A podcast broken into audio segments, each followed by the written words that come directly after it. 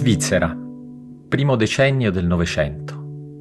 Mentre in Europa cominciano a soffiare forti venti di cambiamento, un giovane ingegnere di Amburgo arriva in una cittadina che sorge lungo il fiume Landwasser e a valle del Passo di Wolfgang.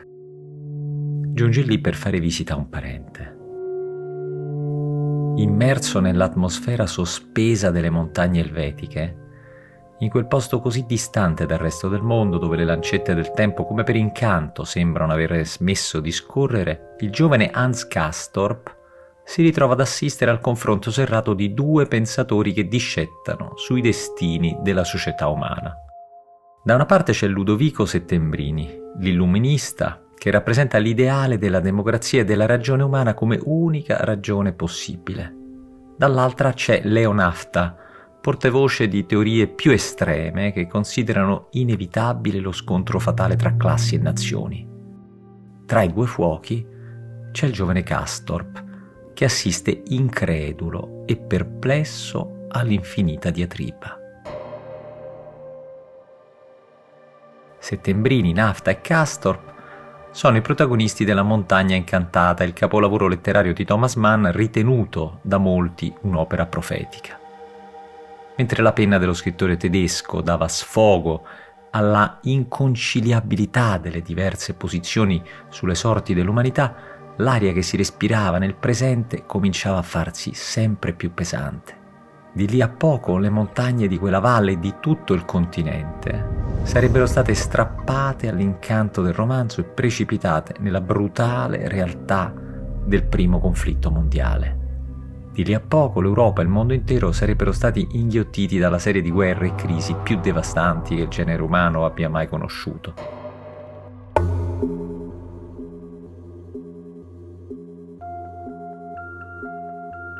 La cittadina svizzera in cui è ambientato il libro è la stessa che circa mezzo secolo dopo ospiterà per la prima volta il Forum Economico Mondiale, ossia Davos. Il celebre meeting in cui ogni inverno dal 1971 si riuniscono i vertici aziendali e i leader politici del pianeta. Appannaggio di interessi speculativi, secondo alcuni, baluardo di pace e cooperazione, secondo altri, nel cuore della tempesta che ci troviamo oggi ad affrontare, gli interrogativi si stringono ancora attorno al Forum Economico Mondiale. Interrogativi troppo spesso traditi o rimasti senza risposta, che all'epoca di una crisi sistemica e ambientale senza precedenti si accavallano fino a fondersi in un unico grande quesito. Davos ha ancora senso di esistere?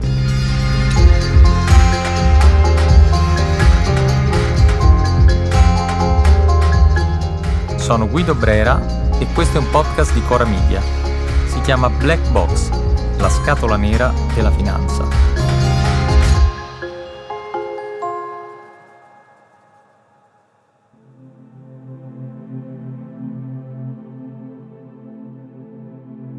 (1971).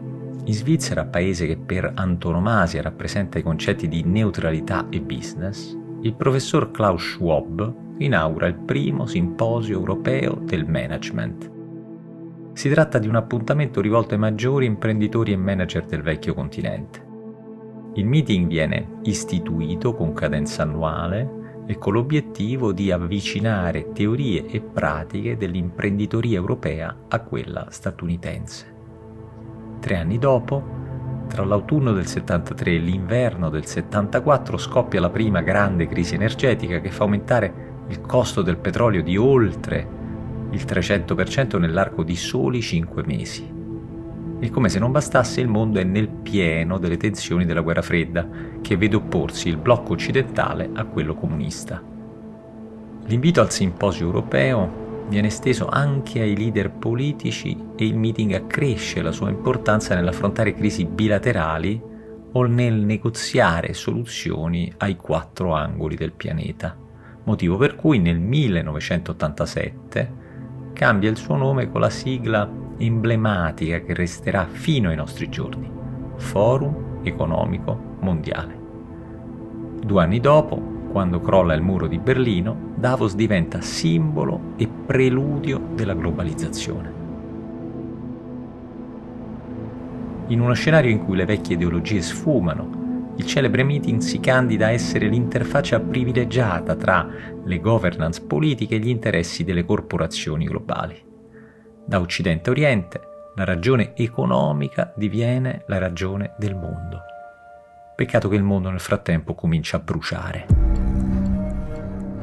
Dalla grande crisi del 2008, allo scoppio della pandemia di Covid, passando per la guerra in Ucraina e il ritorno prepotente dell'inflazione, ma soprattutto per un'emergenza climatica giunta al punto di non ritorno. La Terra danza sull'orlo del baratro. La ragione economica, sposata e rilanciata da Davos come unica ragione possibile, comincia a sgretolarsi. Nel frattempo, tutto intorno il collasso ambientale assume le sembianze di un'enorme apocalisse che cala sul pianeta. È come nel livello fallito di un videogame, quando al centro dello schermo comincia a campeggiare la scritta Game Over. I giochi si chiudono e su Davos cala il sipario di un catastrofico quanto fatale paradosso. Il meeting si preoccupava di armonizzare gli interessi economici delle corporation globali e intanto gli acciai si sgretolavano, i fiumi scomparivano, l'aria si faceva sempre più irrespirabile. E intanto ogni inverno a Davos si continuava a discettare sui massimi sistemi della politica e dell'economia. Il sociologo Luciano Gallino lo chiamava il partito di Davos o il club di Davos, alludendo a una sorta di organizzazione che rappresenta la classe dominante globale. Non c'è dubbio che nel corso della sua storia il meeting sia diventato sempre più il simbolo del distacco tra i potenti del pianeta e le vite delle persone comuni. Un divario che oggi sembra aver raggiunto la sua ampiezza massima.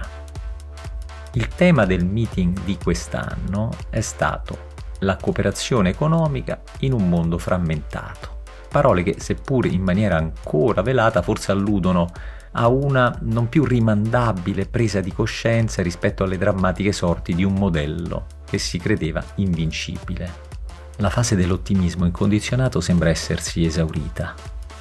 Mentre il mondo si sgretola, Davos non può più eludere l'infinita serie di problemi generati dalla cieca fiducia in una ragione economica che di ragionevole non ha più nulla. Mentre il mondo brucia, il celebre meeting non può più eludere la serie di interrogativi che si fondono in un unico grande quesito. Davos ha ancora senso di esistere? Il discorso tenuto al meeting da Ursula von der Leyen, presidente della Commissione europea, suona allora emblematico. Rimettere al centro il ruolo degli Stati dell'Unione per investire nella produzione interna di energia pulita e rinnovabile. Ma le parole non bastano. Perché nel frattempo, e tutto intorno a Davos, assistiamo al brutale intensificarsi della crisi ambientale e sistemica. E il coro delle persone che cominciano a chiedere conto di tutto questo si allarga e riecheggia impetuoso, considerando l'aura di dissenso e sfiducia che ormai aleggia intorno a Davos. La maggior parte dei leader politici si è ben guardata dal partecipare all'appuntamento di quest'anno. Un vuoto che risulta a dir poco paradossale e imbarazzante, ma in natura si sa ogni vuoto è destinato a essere riempito, e a riempirlo è l'urlo straziante del pianeta che abitiamo e di chi se ne fa portavoce. È assurdo che a Davos diamo ascolto alle persone che stanno causando la crisi climatica piuttosto che a quelle in prima linea. Sembra che ci affidiamo a queste persone per risolvere i nostri problemi, anche se hanno dimostrato di dare la priorità all'avidità a breve termine delle aziende. Queste sono le parole di Greta Thunberg, che si è espressa fuori dal centro congressi in cui era in corso il Forum Economico Mondiale. La petizione presentata e firmata da Thunberg e da molti altri attivisti chiede a Davos la cessazione immediata di ogni nuova estrazione di gas, petrolio e carbone. Il documento accusa i leader politici e aziendali di aver violato il diritto umano a un ambiente pulito, sano e sostenibile. E si chiude con una minaccia, con la minaccia di un'azione legale da parte dei cittadini di tutto il mondo se quanto richiesto non dovesse essere preso in carica fin da subito. Sulle colonne del Times, a pochi giorni dalla conclusione del meeting, i giornalisti Richard Curtis e Cristiana Figueres hanno firmato un lungo approfondimento dal titolo «Le banche devono smettere di finanziare la distruzione del nostro pianeta». Nel lungo articolo hanno dato voce anche alle parole dell'attivista ambientale Bill McKibben, che ha dichiarato «I soldi sono l'elemento chimico attraverso cui arde il fuoco del riscaldamento globale. Il mondo brucia». E ad andare in fiamme è anche la ragione economica sposata da Davos come unica ragione possibile. Ma adesso, mentre Davos sembra ancora intenta a celebrare i suoi riti di fine impero, il nastro del tempo si riavvolge e ci riporta a oltre un secolo fa, a quando nelle pagine della Montagna Incantata di Mann, il giovane Castorp assisteva al confronto lento, lungo, ma affascinante tra l'umanista Settembrini e il radicalissimo Nafta, e nel frattempo sull'Europa calava l'incubo della Prima Guerra Mondiale. Come il giovane Castorp, oggi ci troviamo ad assistere a una polarità che assume le tinte di un tragico paradosso. Da una parte la ragione economica che Davos si è illusa di imporre come unica ragione del mondo, dall'altra il montare di forze estremiste e identitarie che si sono illuse di poter sfuggire all'apocalisse, arroccandosi nel protezionismo e nella costruzione di falsi nemici. Tutto intorno il nostro mondo che collassa e va in frantumi, sferzato dallo scatenarsi delle forze della natura che l'essere umano non può più arginare, se non provando a prestargli ascolto. Lungo il fiume Landwasser e a valle del Passo di Wolfgang, dove ogni inverno si tiene il celebre Forum Economico Mondiale, l'atmosfera non è più sospesa né incantata. Ora l'aria si è fatta irrespirabile, i torrenti si sono prosciugati e tra le montagne riecheggia l'urlo della terra. Un urlo che Davos non può più ignorare. Un urlo che raccoglie le richieste di interventi concreti e immediati per la salvaguardia del pianeta.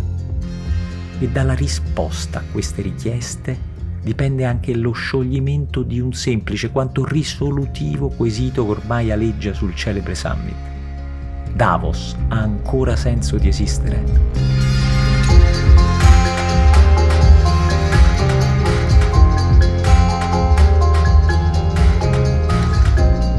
Black Box, la scatola nera della finanza, è un podcast di Cora Media scritto da Guido Brera con i diavoli. La cura editoriale è di Francesca Milano. La sigla e il sound design sono di Luca Micheli. Il producer è Alex Peverengo.